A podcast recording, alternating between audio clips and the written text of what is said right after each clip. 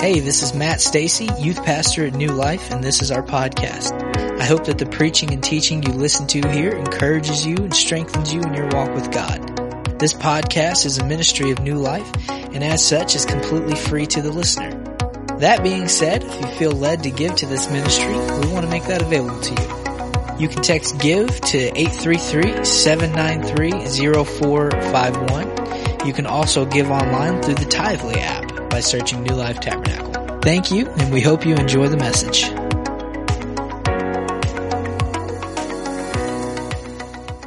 This Jesus. Unchangeable, unshakable, unstoppable.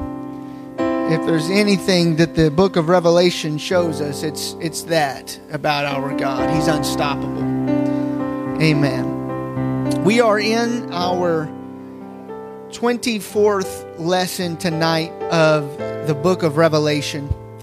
If you wouldn't mind praying with me over this, we're going to pray over this and then we'll dive right into the word of the Lord. Jesus, we thank you so much for this opportunity in your presence. Lord, we thank you for this opportunity in your house to study your word. We are so grateful tonight, Jesus. Help me, Lord, to teach in a way that you can anoint. Help me to say everything you'd have me to say, nothing more, nothing less. Open up our understanding tonight. Help us to love your word more and more. In Jesus' name we pray. Amen. You can be seated. We are tonight in our 24th lesson of the book of Revelation. Last week, we studied the first half of chapter 13. It's one of the more well known chapters in the book of Revelation. The first half documents, and what we talked about last week was the rise of the Antichrist. Talked about how the Antichrist would be the embodiment, if you will, of every force that has opposed God from the beginning until that time. He will be wounded, we saw, and then he will be miraculously healed. And this sign is going to cause the world uh, to worship him. Everyone who is not a believer. Scripture says everyone whose name is not written in the book of life will worship him uh, because of this sign. This week we're looking at the second half of chapter 13, maybe the most well known in the book of Revelation, even more than the first half of chapter 13 we're going to see the rise of the Antichrist right man, also known as the false prophet. Uh, the text we're looking at tonight, if you will, is kind of, it kind of gives a setting and an atmosphere for what the end of the world is going to look at. People love to look at this chapter and speculate about the end of the world. And there's a lot here that we can find. We're going to look at the mark of the beast tonight. We're going to look at uh, 666, the false prophet, uh, all of that good stuff. It won't take uh, too long, but this is fascinating stuff. This is stuff that people like to talk about when it comes to the book of Revelation. We're getting into it tonight. Let's look at verse 11. There we go. We got it. I thought there was a clicker problem once again. Verse 11. And I beheld another beast coming out of the earth, and he had two horns like a lamb, and he spake as a dragon. So John here sees coming out, arising, if you will. Remember last week he saw a beast rising out of the sea. This week he sees a beast this time it's rising out of the earth. And interestingly, he looked like a lamb, but spoke as a dragon, had the voice of a dragon. A lot of people like to speculate about what this beast is. So last week, uh, they would come to the conclusion that that first beast is the Antichrist. And that this beast, uh, a lot of people speculate is a system of government uh, that'll come to rise at that time that the Antichrist will use uh, for his purposes. However, the word that's used there, I've got it up here for you, uh, is another. The Greek word there it means another of the exact same kind. So if the first beast, we, and I, and I think we come to an agreement that the first beast would be the Antichrist. It, it represents a man. This second beast would have to represent a man also because it's another of the exact same kind uh, that John sees. The next thing he sees, or he says, is he sees it, he, he rises out of the earth. Uh, and there's a lot of speculation. You may have heard at some point that the Antichrist or the false prophet would be a Jew. Um, this is where uh, some people get that um, out of the, that word for earth. They take that to mean Palestine. The first beast arose out of the sea. They took that to mean the mass of people. So that would be a Gentile. This one's the earth, Palestine. Uh, and so they can come to the conclusion that this is the Jew. However, I believe that's reading way too much into the text. That's someone who has a lot of time on their hands. I don't believe that the text mentions anything even uh, remotely close to that. It just says beast coming out of the earth. So we've talked about this where a simple explanation is available. It's best to go with that simple ex- explanation. I see here out of the earth in contrast to heaven. Uh, so essentially what this is telling us is this is not an angel.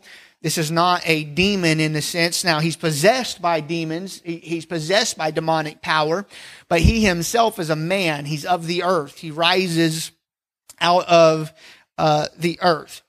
Um, again, possessed in order to fulfill the purpose Satan has for him. Absolutely. But a man indeed. So the first beast we believe is the Antichrist. The second beast we believe is another man. We'll talk about it more as we go along, but he is what is known as the false prophet. His appearance is deceptive. You got to pay attention whenever you're studying this book to the language that is used, to the vision that John sees. So he sees the beast coming out. And what does this beast appear like? He says that it appears he has two horns like a lamb. So his appearance is like a lamb. What's fascinating about that is the term lamb is used 29 times in the book of Revelation. 28 of those references are to Christ.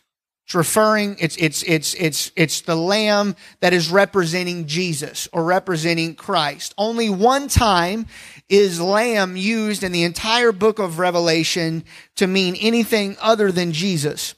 And it's used right here to describe the false prophet. Now, I don't consider something like that to be a coincidence. I think that's on purpose.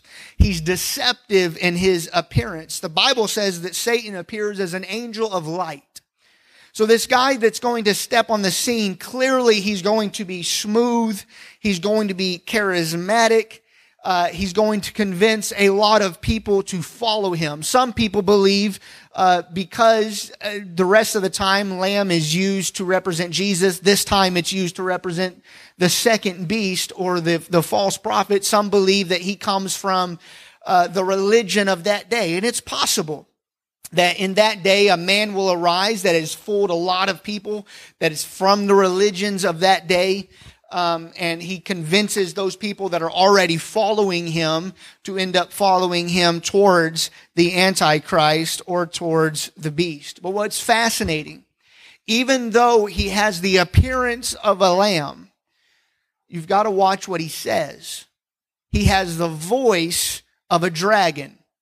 The time that the dragon is mentioned here, every time it's referring to Satan. So he ha- he might have the appearance of good. He might be clothed as kind of an angel of light, someone who's smooth, who's charismatic, who can get you on his side, convince you that he's the good guy in, in the argument. But you've got to listen closely because he's got the voice of Satan.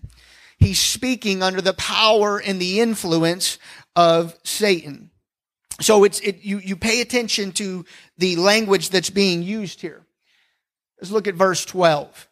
And he exerciseth all the power of the first beast before him, and causeth the earth and them that dwell therein to worship the first beast whose deadly wound was healed.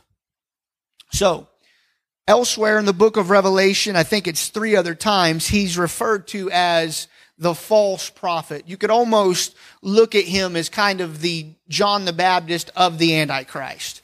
He's the one that's leading the way. He's, he's preaching for the Antichrist. He's convincing people uh, to follow the Antichrist, deceiving people into following the Antichrist.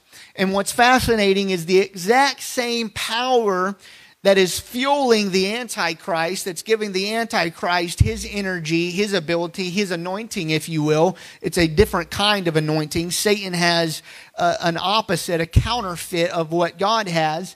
The same thing uh, that powers Satan, that fuels Satan, is also going to fuel the second beast that comes out of the earth. And he's going to go around preaching, if you will, convincing people through his charisma uh, to follow um, the first beast. Let's look at verse 13. The Antichrist. And he doeth wonders, great wonders, so that he maketh fire come down from heaven on the earth in the sight of men. Now it's important that we have, we listen to the whole voice of scripture whenever we analyze certain things just as this. There's going to be a man that steps on the scene. He's going to be smooth. He's going to be charismatic. He's going to convince people that he is a lamb, even though he's a wolf in lamb's clothing. And not only all of that, if all of that wasn't convincing enough, this man is going to be a great miracle worker. He does great wonders. He even does a wonder so great that he makes fire come down from heaven on the earth in the sight of men. Fascinating, right? So this is real miracles. It says in the sight of men. So it's not something, Brother Kendall, that's just done in the background and then brought out before everybody and then trying to convince everybody that this guy actually is doing miracles. He's doing it in front of everyone and this is a pretty advanced society at this time. It's not going to be just easy to fool them and convince them uh, that something's going on when it's not. It's going to be legitimate miracles that are taking place. Jesus spoke of this. You look at Matthew 24, uh, 24. I didn't put it on the screen. But Jesus said, For there shall arise false Christs and false prophets and shall show great signs and wonders, insomuch that if it were possible, if it were possible, they shall deceive the very elect. This is why Jesus said, and this is so important in the day and the hour that we're living in, when there is pseudo spirituality and things that are creeping into the church.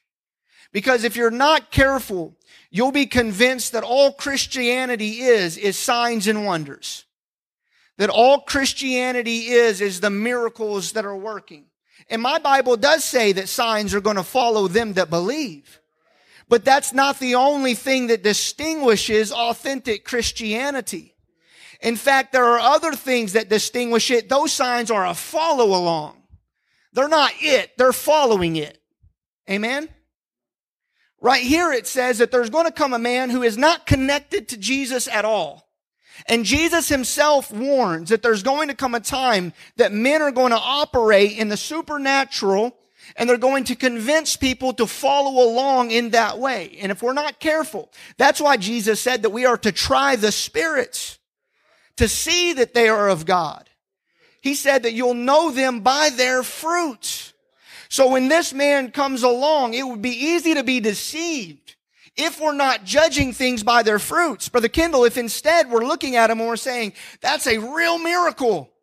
So that must be a real sign of God. God must have his favor over that man. Wrong. Signs are going to follow him, and yet he is a worker of Satan. And didn't Jesus himself say that in that day there are going to come men to him that says, in thy name we cast out spirits. In thy name we did certain things. We prophesied. And yet he's going to say, depart from me. We never even knew you. That's because those things follow believers, but they are not Christianity in and of itself. There is fruit of the Spirit that matters. And that distinguishes us, the fruit. That's why Jesus said, you'll know them by their fruit. Because this man, if they look closely, if they look beyond the, the mirage of the miracles and the signs and the wonders, what they're going to find is a tree that doesn't bear fruit. A tree that doesn't look like Jesus, that doesn't worship Jesus as Lord. If they would just look closely like Jesus said. But instead, the world is going to look at him and they're going to be deceived by the signs. What did Jesus say? It's, it's a, it's a wicked generation that seeks after a sign. Why? Because signs can be manipulated. And there are other people that can use signs. So we, we've got to be careful. We must not be swept away by every teacher, even in our day, that claims to be a miracle worker.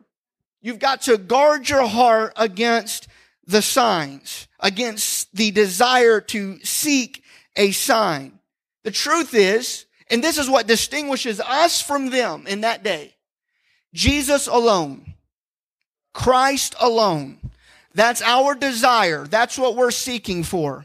We're thankful for angels. The Bible says they're minister, says they're ministering spirits, but I don't seek angels and I don't worship angels. I worship Jesus. And I'm thankful for the gifts of the Spirit. And I'm thankful for healing. And I'm thankful for prophecy. And I'm thankful for all of that. But I don't seek those things. I seek Jesus. And whenever I seek Jesus, I'll find those things. Amen. So it's important to make a distinction. And why? Because there's coming a man that's going to deceive the whole world. And he's going to do it by doing signs, wonders, and miracles. But he's going to do it by being disconnected from the source, the root. So Jesus, Lord of all, gives him permission to work these miracles.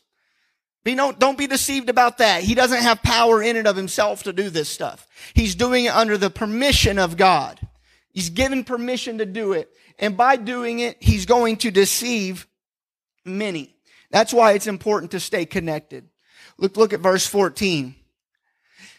And deceiveth them that dwell on the earth by the means of those miracles, which he had power to do in the sight of the beast, saying to them that dwell on the earth that they should make an image to the beast, which had the wound by his sword and did live. So make no mistake.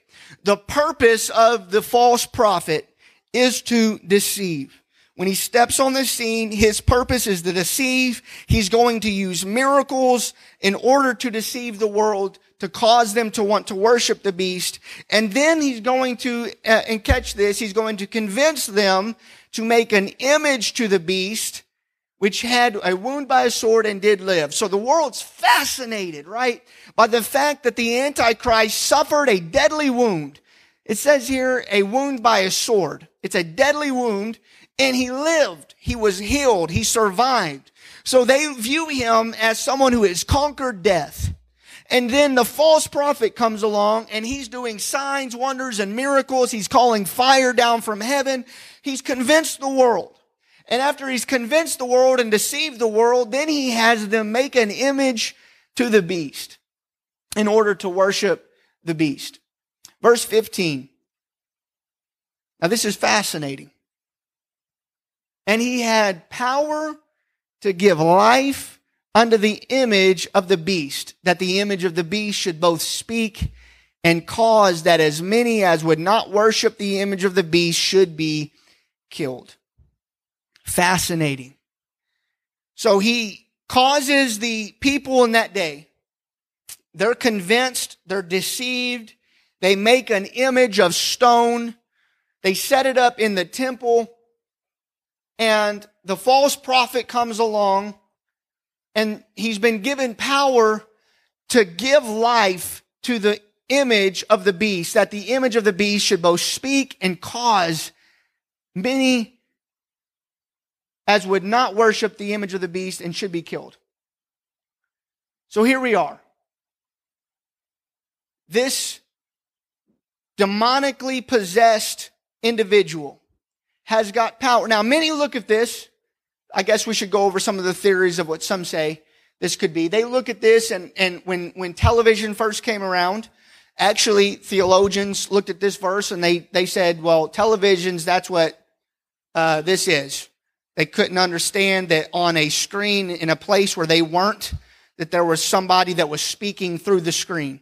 So they were convinced that television was this, and then they were convinced that computers were actually this, um, and all of that stuff. And there's been, I, we could, we could, we could spend a lot of time on the theories that people have as far as what this would be. However, the fact that it would cause as many would not worship the beast should be killed. The fact that it would be able to speak and say these things tells me, and he says he had power to give it life under the image. So all of those things would convince me that this is, this is an actual image that uh, he, it's supernaturally able, whether it's possessed by demonic powers or not, that's up for debate, however it happens, but we know that supernaturally this thing is able to speak. And not only did it speak, but it caused as many would not worship the image of the beast should be killed. So it's not just, and some people say, well, it's a hologram. Well, I don't, I, it, I don't know that a hologram would be able to convince someone to go and kill someone else who's not worshiping this beast. I think that you would have to be convinced by the object speaking that this itself must be God. And so that would inspire you to go do this thing's bidding. So that's what we have here fascinating. This is, this is, this is, this is how he's able, you ever wonder, uh, people say, how can he, how can he deceive so many people? This is how. Signs, wonders, miracles, fire from heaven, making a, making a beast, a thing that was just stone previously, making it uh, live and breathe. Look at the next verse. Verses 16, 17, and 18. And this is what people are fascinated about right here. All over the place. There are people that uh, spend no time in church, have not been in church at all, and they are familiar with this portion of Scripture. And he causes all, both small and great, rich and poor, free and bond, to receive a mark in their right hand or in their foreheads, and that no man might buy or sell save he that had the same mark or the name of the beast or the number of his name. Here is wisdom. Let him that hath understanding count the number of the beast, for it is the number of a man, and his number is six hundred three score and six. Here we go. We gotta look at this and talk about this real quick. I'm going to talk about verse 18 and then we're going to go back and we'll talk about verses 16 and 17 because this verse is a little bit, um, well, it, I would say this, it's easier for me. Um, actually, they're, they're, as we're going to see as we go through, and I don't think that they're as difficult as some people might make out to be. So we've got 666. Lots of people. I mean lots of people. As I just stated, there are people that are, they, they have no ties to Christianity at all, and yet they love this verse, they know this verse, they speculate about this verse. Uh, they see, you know, have you ever met someone that sees 666 everywhere? They find ways to find 666 in everything. They find it in their cereal. They'll never eat that kind of cereal again. Amen. They, they find it on a street sign. They decide that street is cursed. I'm not going down that street. There, you're laughing. There are these people. I promise these people exist. So many people have speculated. Uh, they like to play games with 666. And there's this, this, uh, theory. So every, uh, Hebrew letter comes with a number and a numbering system and people like to play games with those numbering system and try to find who the Antichrist is.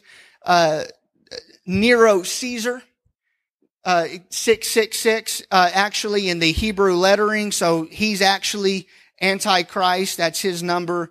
uh, all of that, except for Caesar is actually a title and not a name. So we've got to get around that. Um, and then there have been uh, people use this and they predict the Antichrist. Hitler was Antichrist. Obviously, there's there's six letters in Hitler. Uh, believe it or not, Ronald Wilson Reagan, six six six, was the Antichrist. Except for he's now dead and gone, unable to fulfill that. Abraham Lincoln, believe it or not, good old honest Abe, uh, was con- there were people convinced in the 1800s that honest Abe was the Antichrist, all because of this, not because Ronald Wilson Reagan did anything Antichrist like, or that Abraham Lincoln did anything Antichrist like, but that they see 666. And so anything with the number six has got to be the Antichrist. And I'm going to make this pretty easy.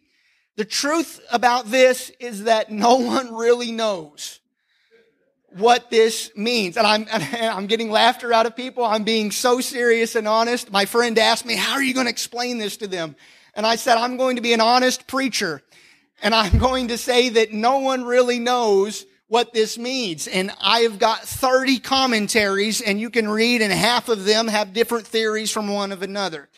Um, so everybody's got a theory. Here's the best uh, understanding that I think that we have and I, this is the understanding that I prescribe to. The number six seems to, throughout scripture, uh, designate as the number of man. In fact, that's what scripture says right here. It says, for it is the number of man, the number of a man, six. He was created on the sixth day. So we can, we can, we can go there. The number of seven, uh, a lot of people prescribe that to God, the number of perfection. So what would six be? Six would be uh, falling short. It would be almost there. We're made in the image of God, but we're not God. We're imperfect. We're close. So that is my understanding of six. I don't think there's anything special that's there other than I think that this is telling us that this is going to be a man that steps on the scene in that day. Other than that, um, I don't know that we can gain anything from 666. So there's my understanding of that. Now let's talk about the mark of the beast. And I've put some, I've put some stuff up here for you to look at. The mark of the beast. Things to know. Verse 16 tells us that it's going to be universal. It's going to be, everybody's going to have to have it. If you're alive in that day, you're going to be required to have it. The next thing that it says, and, and hopefully tonight, in this next little bit, I'm going to uh, help you relax when it comes to this scripture. These scriptures help relieve some anxiety um, because with understanding comes peace. I think when it as regards this scripture. One thing that is important to know is this will be literal and it will be visible. Literal and visible. I have heard people look at this Forgive me for chuckling a little bit because there are a lot of theories, I promise you, that go into this. So they read here where it says to receive a mark in their right hand or in their foreheads. And some people are like, well, that's symbolic and all of that kind of stuff. Actually, it's not. That word for mark there, charagma, charagma, here's what it means. It means stamped, etched, branded, engraved, or imprinted. This mark is going to be literal and it's going to be visible. They're going to put it in one of two places. They're either going to put it on your hand, I think it's the right hand, or on your forehead. Those are the places that the mark is going to be. So we look here, we've got um, at the bottom here, we've got Elon Musk. He would like to, he would, and this is so serious as well. Um, so take him seriously he would like to upload your brain onto a chip so that you could live forever beyond yourself. So that's what, that's what people are working on right now. They would like to accomplish that. Um, then we've got this, some other stuff that's funny. We've got, we've got the microchip over here. Uh, people wonder, is the chip, is, is this the chip? Is this the mark of the beast? We're going to talk about that. We've got up here, everyone wants to know, is the vaccine the mark of the beast? Is the vaccine passport the mark of the beast? And then I just put the one on the left up there because I thought that was funny. Um, can you imagine being in that day and, and so and so's got the mark of the beast and in order to check out, they just scan your forehead and, and they move on. Amen. So let me help you out as far as the mark goes. Everyone who asks me, and I get asked this a lot, is such and such the mark? Is this the mark? You'd be surprised how many articles I get sent from friends. Every time, without fail, I ask them, where is the beast? Who is the beast?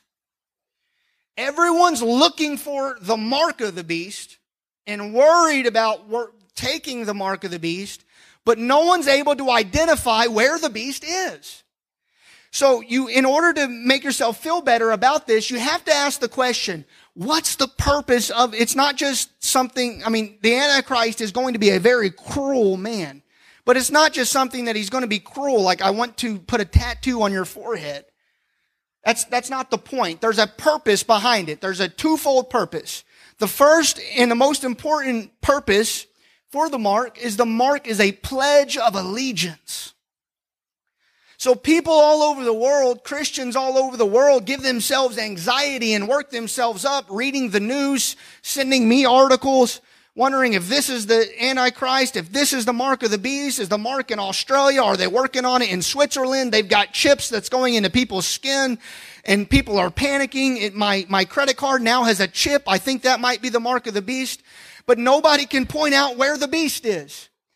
Here's the truth. If you haven't swore allegiance to the beast, you haven't taken his mark.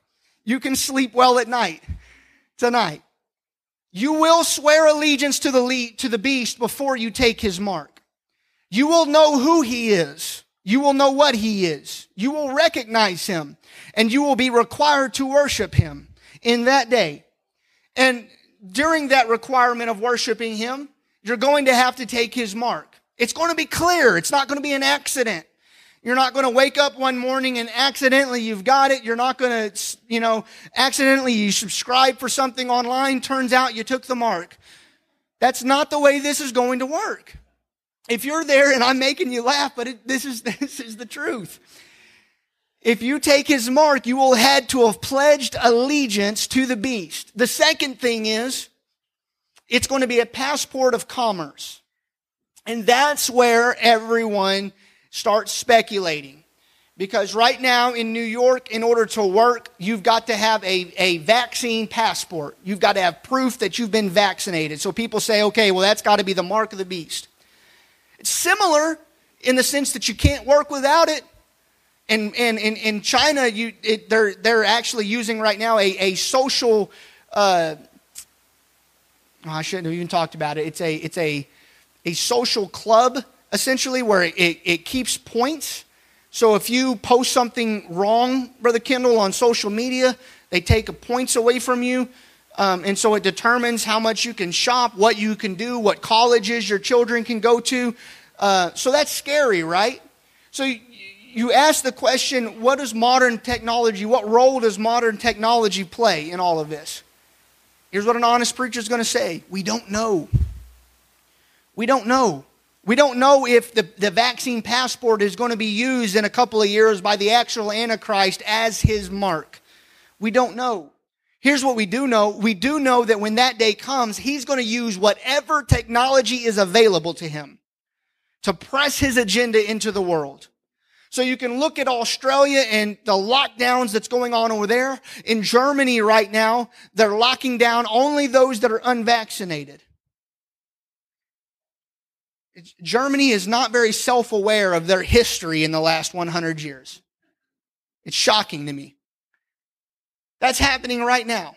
So people can point to that and they can say, well, is that the Antichrist? Well, it may be the spirit of the, Antichrist. in fact, it probably is the spirit of the Antichrist at work. But when this happens, when the mark of the beast steps on the scene, when the beast steps on the scene, he's going to require that you uh, pledge allegiance to him. That's going to be the difficult task. People are worried about whether or not they've accidentally taken it. People that are alive at that time are going to have to be worried about whether or not, what are you going to do when they come knocking on your door? And they're not asking you, have you been vaccinated or not? They're asking you, do you have his mark or not? Have you pledged allegiance yet? If not, why not? Pointing a gun at you, brother. Are, are you, have you taken the mark yet? And you might say, well, for me, I'm willing to die for this. Go ahead and take me.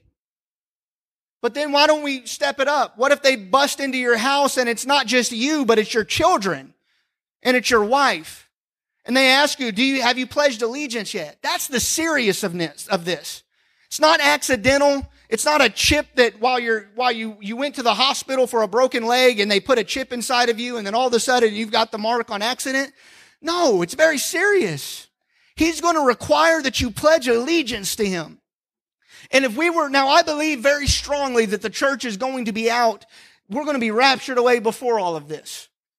And so when it comes to the mark of the beast and all of that, I, this is my honest opinion. I, I really feel like that it's a waste of time to be searching and, and looking for the mark and the Antichrist. I believe we're going to be raptured out of here. But there are going to be believers alive during this time. There are going to be believers alive during this time. And you've got to know if, if the rapture didn't happen, are you, are you able to stand when a gun is facing you? The guillotine is over your family's neck, your children's neck to decide that Jesus is still Lord of all. And he's worth dying for, and he's worth my family dying for. It's got to get deep down inside of us. And you say, well, I don't know. There are, you know, there are Christians all across the world, even today, that are having to make radical choices like that. They're having to make choices. The, the church in China is underground for a reason. The church in North Korea is underground for a reason. They're not allowed to openly proclaim the name of Jesus. Brother Benson, the, uh, the gentleman that was here in Matthew, they talked to a missionary at ladies conference that said over in the Middle East, you're not even allowed to talk to, it's a capital punishment to talk to somebody about Jesus. So we've got to make up in our minds because this day is coming Someone's going to be there and are going to be confronted with that. And the question is, maybe it would be better to put it this way. Today, when we're not having to face that pressure, can we find the courage to live for God even though we're not under that pressure yet? We're just under the disdain of Hollywood and the disdain of elites in this world and atheists and secularists that don't like what we teach and don't like that we stand on the word of God. Can we find it within us the courage to just say, I stand on the word. I believe everything in it.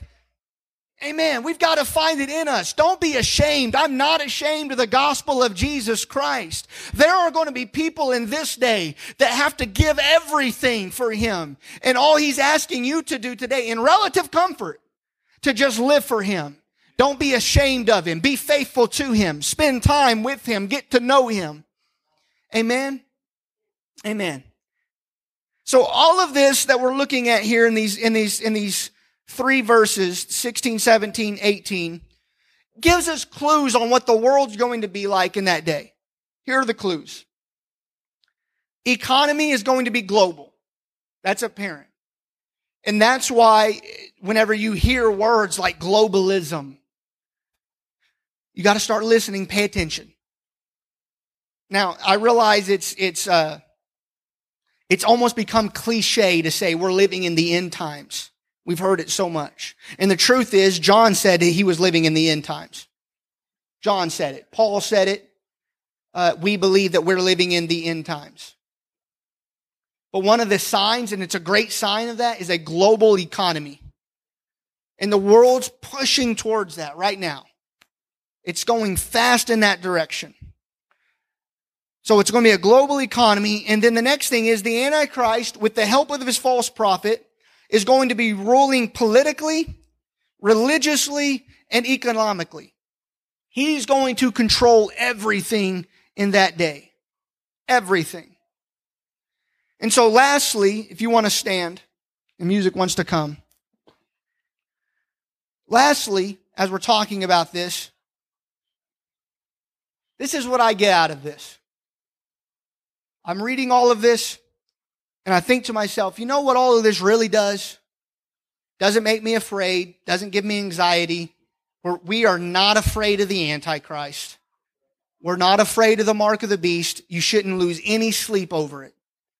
We've been through world wars. We may be going through another one. God forbid it. We're not afraid of all that. We trust in Jesus. But here's what encourages me as I read all of that. All of this vindicates and validates God's word. Brother Jeff, this was written at a time where there, the technology wasn't available. How could everyone in the world hear the message that the beast is saying at the same time? No doubt John as he's as he's under the anointing of the Holy Ghost and he's writing this in his vision, he's wondering how in the world. I, he, he just had to trust Jesus. That's all he could do. But here we are living in 2021, almost 2022, and it makes sense. Not only does it make sense, but we've got Christians who they make a living speculating full, full time about the technology and the availabilities and where's all this stuff at and where's it coming and all of that good stuff. I'm encouraged. It validates God's word. You can't look at this word that's that this this this book of the Bible, Revelation, that's written over a thousand years ago before any technology was available, and it predicted the rise of all of this? It predicted the availability with just a push of the button to be able to talk with everybody all over the world? How can that be?